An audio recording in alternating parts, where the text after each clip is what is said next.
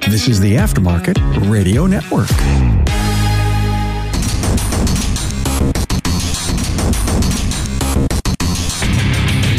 Welcome, everyone, to yet another episode of Diagnosing the Aftermarket. I'm Matt Fanslow, and you're not. So, I guess to really start out, I'd like to thank my sponsor, Napa Auto Care. Since its relaunch in 2020, the Napa Auto Care member site has continued to evolve to keep members updated on all the Napa programs, promotions, benefits, and other information available to help their businesses thrive. If you're a Napa Auto Care member, Visit member.napaautocare.com to access the member portal. Not a Napa Auto Care Center? Contact your servicing Napa Auto Parts store to learn more about how you can join the Napa family. So I was kind of thinking about things, I guess, like I normally do, which usually gets pretty random. I've gotten a couple of emails and messages from listeners, which I really, really appreciate. I, you know, keep them coming, uh, ideas thoughts, stuff like that. It does mean a tremendous amount. But a few are asking me for like advice or, you know, how do you get to be where you're at? And I mean, first of all, not even to just play the, you know, Scott Manna modesty card, but the reality is, is I don't know what that even means. I don't know what success means short of being happy and or content. You know, I suppose you, they have to be both, right? It'd be tough to be happy but not content or malcontent, but I don't even know what that means. I still feel like I have further to go, more money to try to make, not just for me, but the shop and everybody else there to get better at what I do because I still make mistakes. I still flub, take too long to do something. I think in retrospect, I should have been able to do much faster. It's really tough for me to acknowledge uh, success or try to at least involve my name in that. But I guess trying to take a step back and with the outside looking in, I, I guess I can see why that would be as well. You know what? My answer is luck, which sounds maybe like I'm trying to escape out the back, but I've put a fair bit of thought in this, which I guess doesn't mean a whole lot. so what? There's a lot of things I think about that I don't think lend much credence, but whatever. I think about it. I've thought about this a lot and then I started digging. This may end up being my most controversial episode ever. I don't even know if I have much for controversial episodes. I suppose the uh, magnetic fields one could have been considered controversial and whatever, but that this may end up being fairly controversial, especially to those who deem themselves successful, feel they're successful, believe people when they tell them that they're successful, that I am going to attribute a large portion of their success and whatever my success is to luck. I'm not trying to make this sound like it's all about me. Really not. But if we're going to have a discussion and we'll just for the sake of this discussion say that I have some level of success that whatever level that is that's desirable that first of all there's a lot of things that go towards it that I had nothing to do with. I had no choice in the matter. It's pure luck.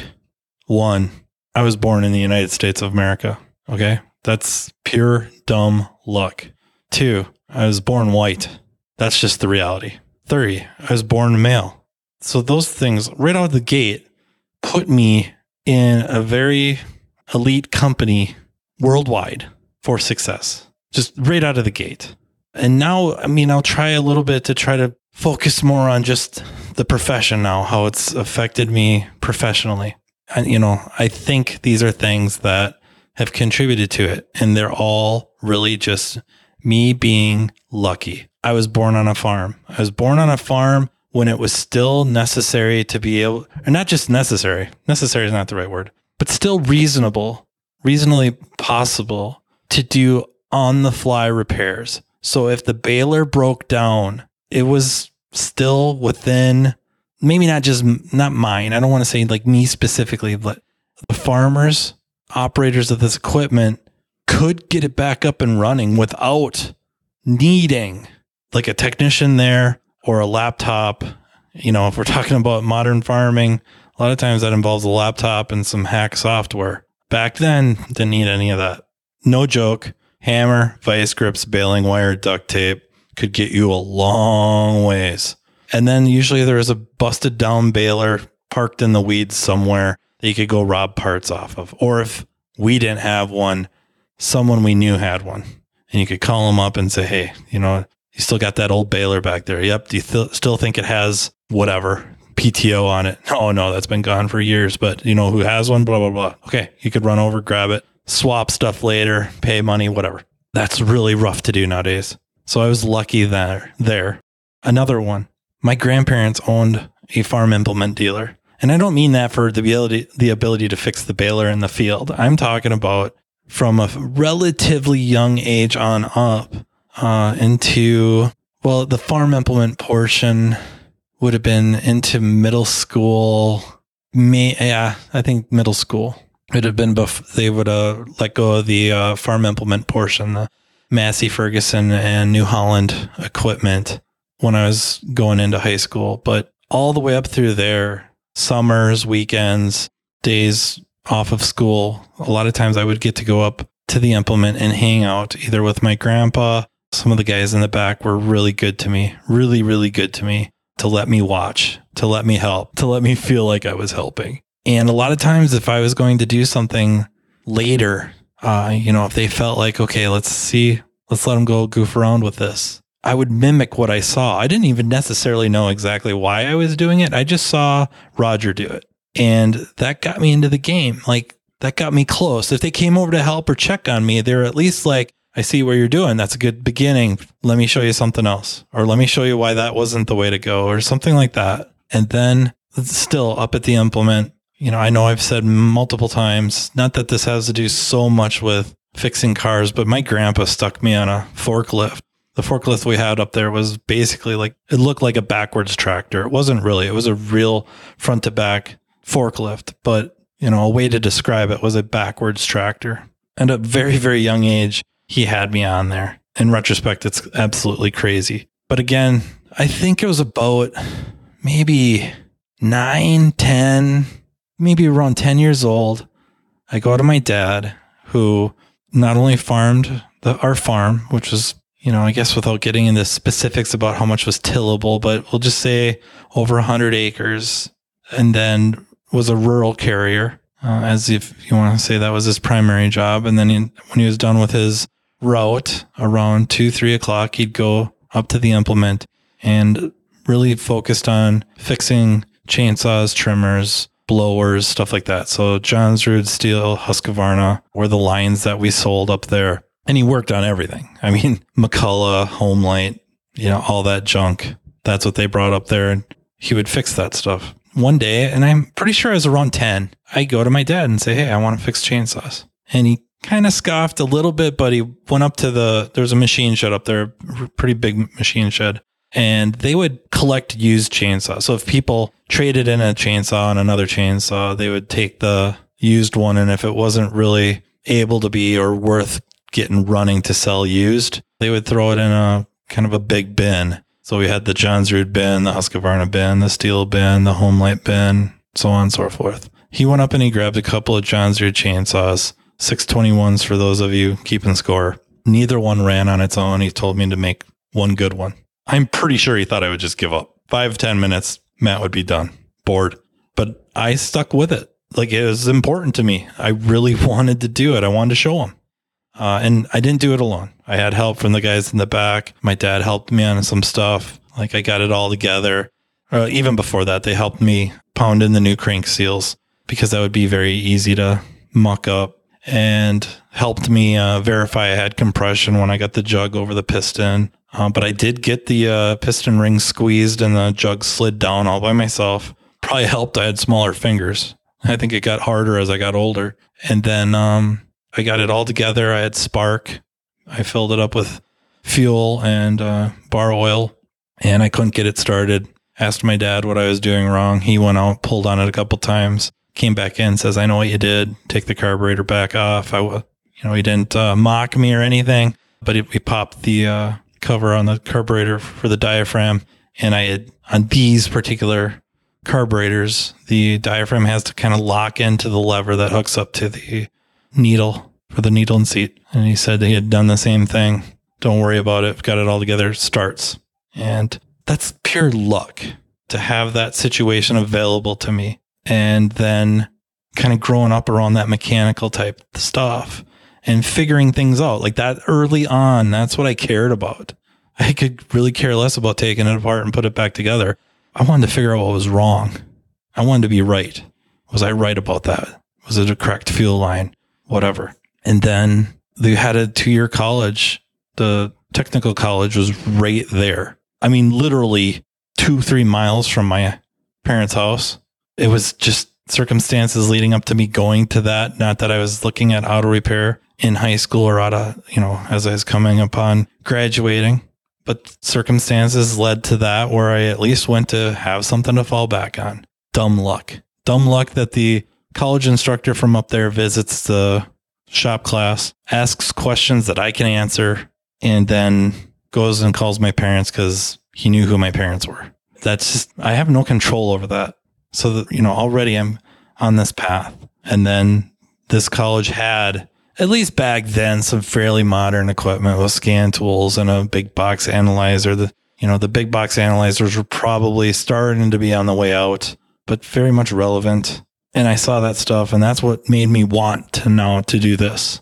And the fact that Minnesota, we had a third year college, a third year program, I should say, strictly aimed at diagnostics and it was three hours away. And through, you know, luck, skill, education from the two year whatever, not to discount any of that, passed the entrance exam.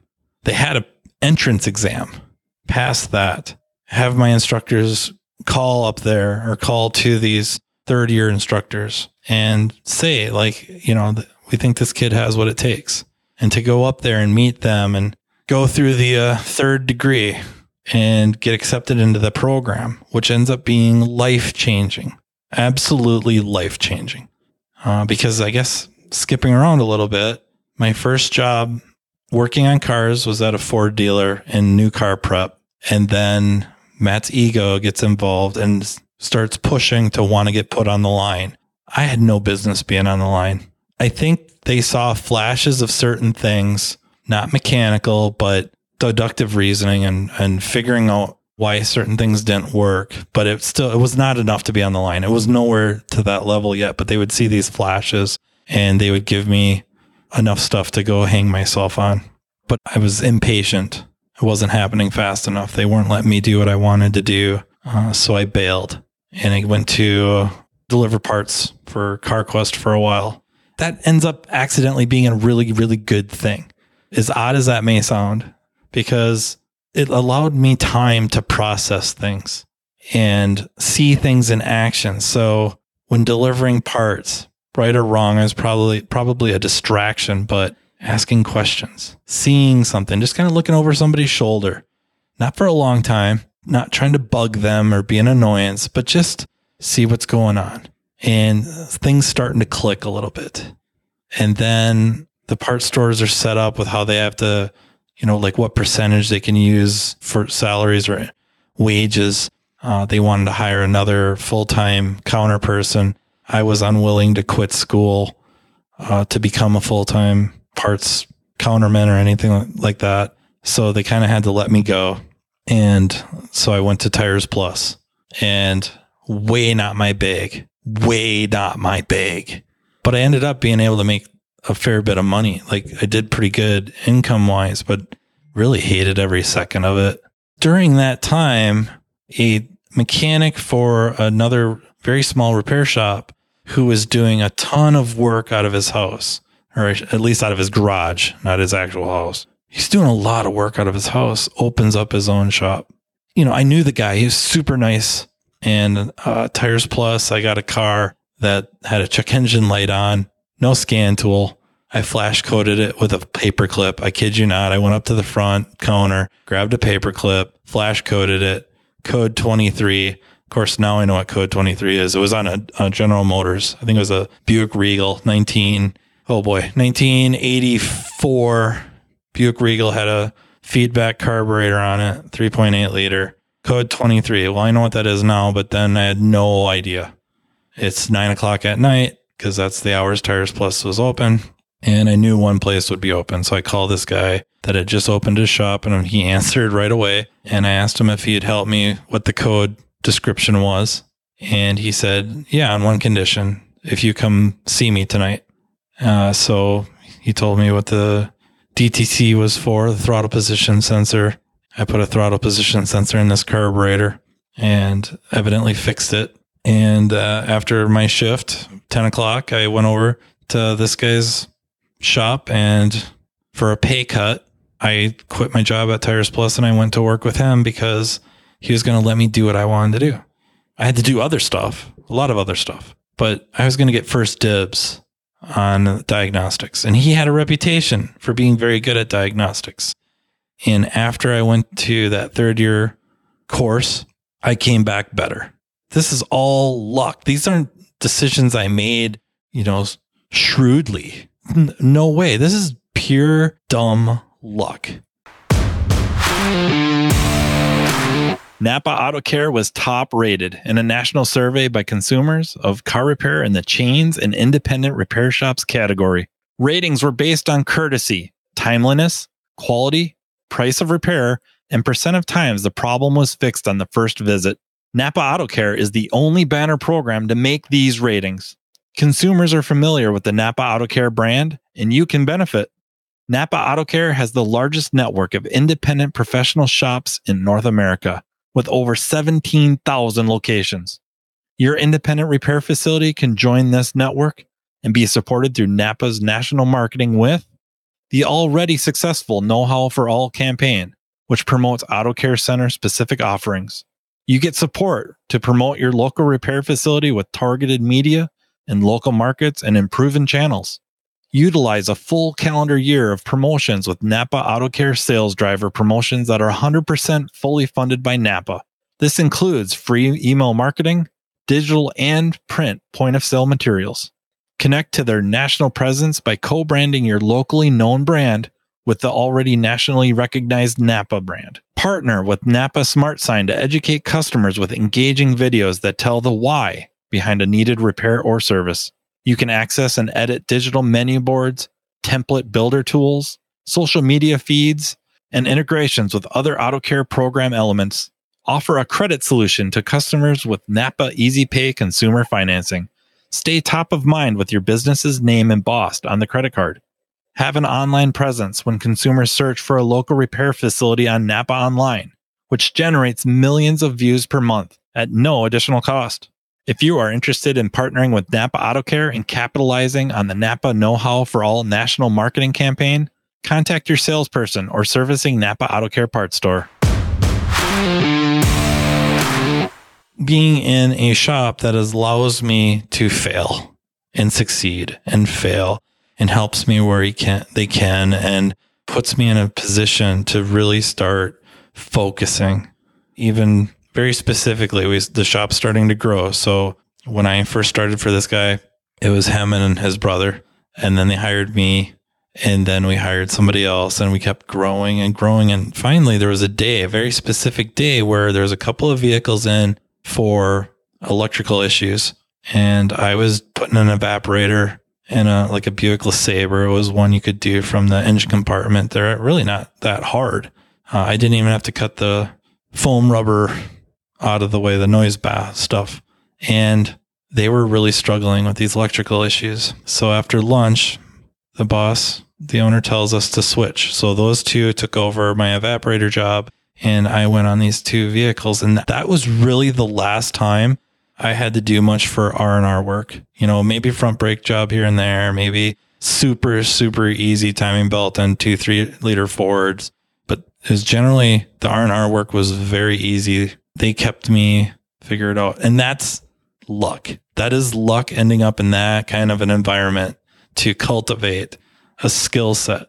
There's very little I had to do with that. Like that's what I wanted. It's of course I tried to angle for it but to have that happen like that, there's only so much credit I can take, and it isn't much. you know, I guess I'm not trying to turn this into a life story type thing, although that's probably exactly what this is. It's the reality is, is how much success, again, whatever that means, is really less to do with the things we want to equate it with. Like it'd be so, I shouldn't say it would be so, but it is often attributed to, you know, you're really smart, really intelligent, you're really hardworking, you've got a lot of perseverance, maybe a lot of integrity, maybe not, maybe a lack of integrity. I don't know. But these type of things are what we are taught, we are told, we would like to believe have to do with our successes. And yet it turns out that's not quite the case. Now that stuff's very important because it puts you in the game. So the reality is, is after all that working in this shop, my luck could have really taken a bad shot. Not nearly as bad as my boss at that time because been with him for about seven years, had no intentions of ever going anywhere else. And one fateful night, he goes on a uh, snowmobile trip, gets into an accident, and becomes paralyzed from the chest down. And the shop closes. And now it's trying to navigate getting back to that environment I liked. And that was hard.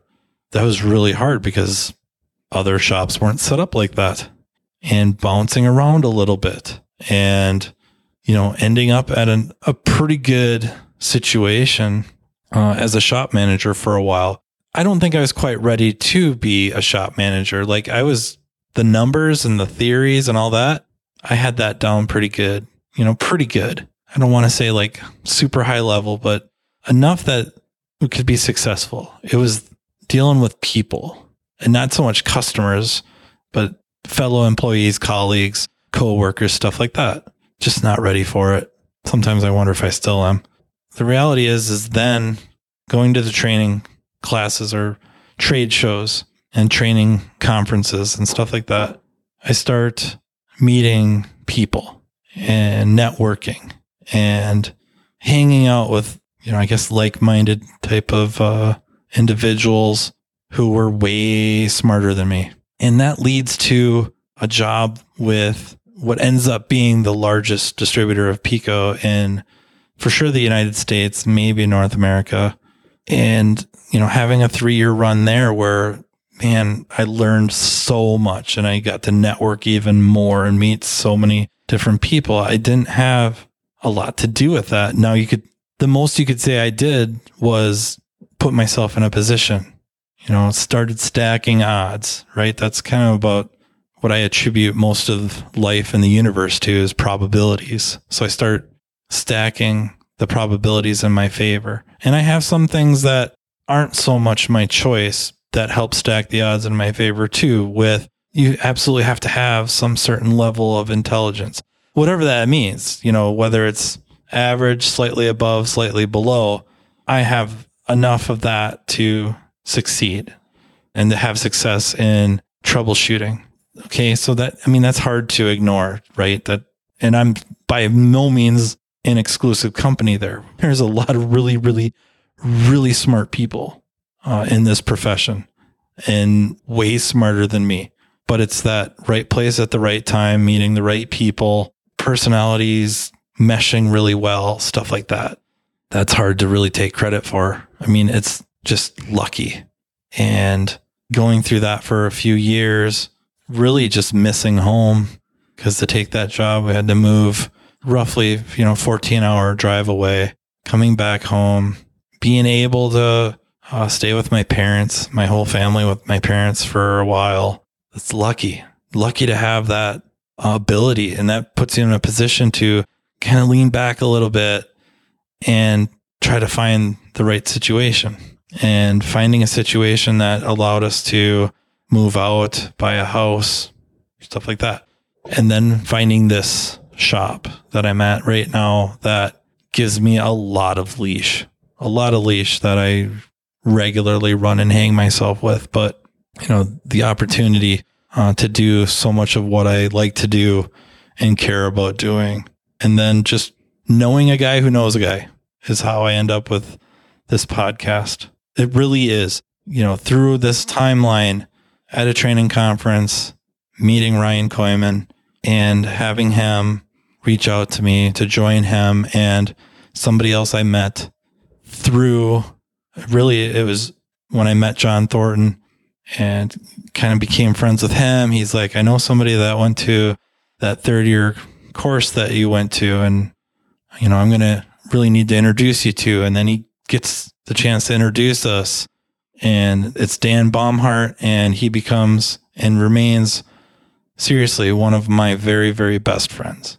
Just, he really is no BS, pure dumb luck. it's just I know a guy who knows a guy who knows a guy. Ryan calls me up to ask me to join him and Dan on a podcast with Carm about ASE workshops and the test writing process uh, or process for my Canadian fans, for my Canadian listeners. And I guess to back this up about the luck is there's some studies out there that kind of support this that the most successful typically will chalk it up to hard work, perseverance, intelligence. They just outworked everybody else. And that is not to take away from all of that because they wouldn't have been successful without it. But I think I've built up a pretty good case, especially in my circumstances, that how much of it had to do with just luck, right place, right time, right situation, you name it. And then, yeah, okay, there has to be some skill. There has to be some talent. There has to be some, you know, intelligence level. There has to be perseverance. You know, there, like, I don't want to ever discount the many, many midnight, 1, 2, 3 a.m.